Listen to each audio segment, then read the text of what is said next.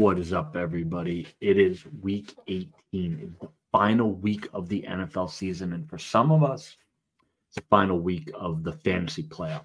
Not many, myself excluded. I don't play week 18. I really can't stand it. The amount of luck and the amount of chaos that happens in week 18 is huge. We talked about that last week.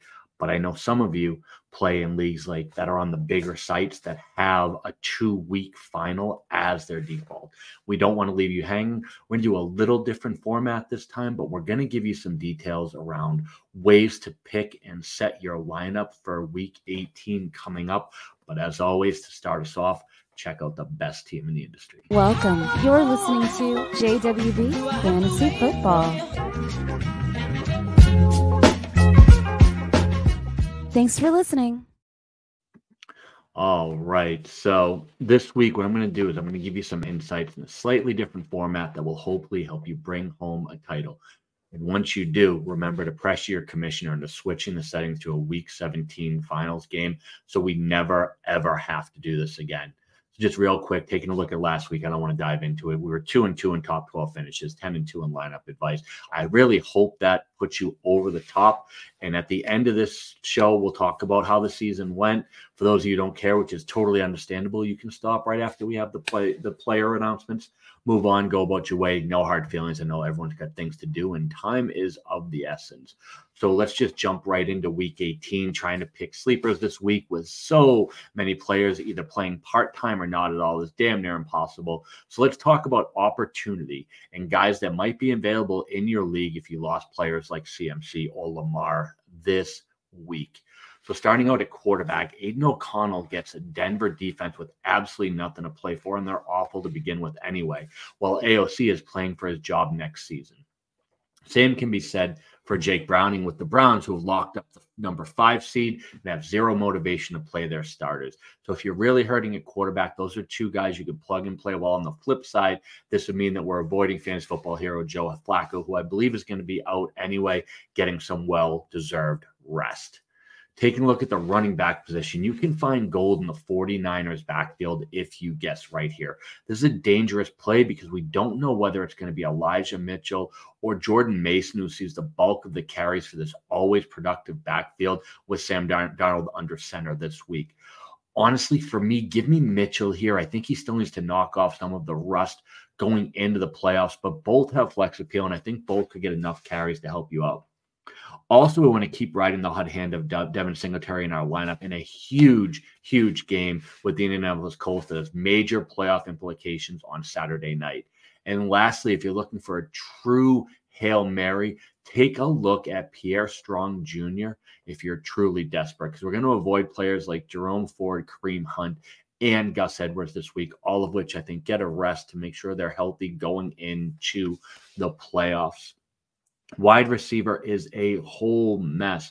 We don't know if T. Higgins and Ja'Marr Chase are going to sit with nothing to play for. We don't know what's going to happen with DeVonta Smith and his ankle. So I want to play it really safe here and take a look at only teams playing for something at this position. But this doesn't mean that we're completely out of luck. The Packers, Texans, Colts, and Jags give us plenty of opportunities. And honestly, I want you to check those waiver wires for Christian Kirk, who might make his return this week in a huge game for his squad.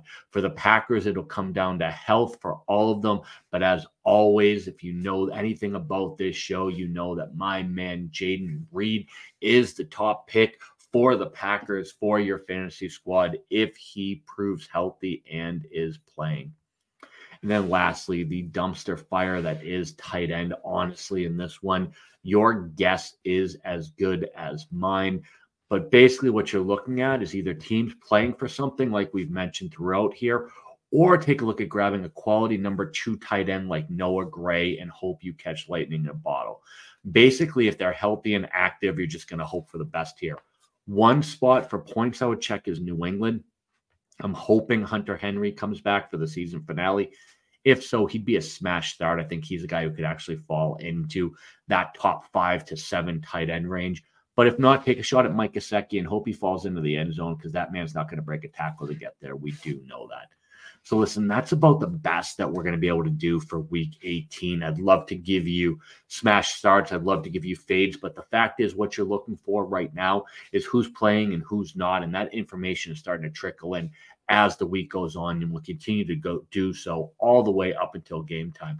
So this is where you're going to want to be keeping an eye on Twitter, following those beat reporters for local news, and also following your more national reporters like Schefter and Rappaport to get that info. But you know that already. So listen, with that, we have come to the end of our first season at JWB, and I can't tell you how much I appreciate all of you that have watched these throughout the season. Your views, likes, and comments have really meant the world to me. As not only would you show a new website, but we brought what was formerly a print column into now it's a solo video show. And I know we got off to a rough start, so I appreciate you all sticking with me. For those of you interested in numbers, we hit at about 28% of our top 12 smashes. So if you take a look, we were over one per week of picking people outside the top 20 to finish in the top 12. So we were looking at some league winners throughout the season. And then we hit at 51% of our lineup advice. I expected to hit at 30 and 65%, so I do expect improvement moving forward. But if you take a look at since week 12, we were hitting about 34% on our top 12 finishes, and I believe somewhere around 70% for our lineup advice. So we did get things rolling, but honestly, I expect better. I like rallying from a terrible start, but next year I want to come in strong and hit all 18 weeks like a champion. So this offseason, what's going to happen? We're going to bring you some strategy videos. A full review of this show is what I'm going to be doing in my off time, just taking a look at the process. How did we get that slow start? How can we make sure that next year we bring you a stronger start and all the dumpster diving that we do? So listen, I appreciate each and every one of you. Thank you so much for following along. Thank you so much for checking out this show. I'll be announcing on Twitter where I'm going to be in the off season. You're going to see some things from me on this JWB YouTube channel, so check it out. And of course, I'll be back next year. So listen, I hope you all got those championships already locked up. If you're playing this week, I hope you crush it, get those titles. I appreciate all of you. Happy New Year. Can't wait to get to the off season. Check you soon.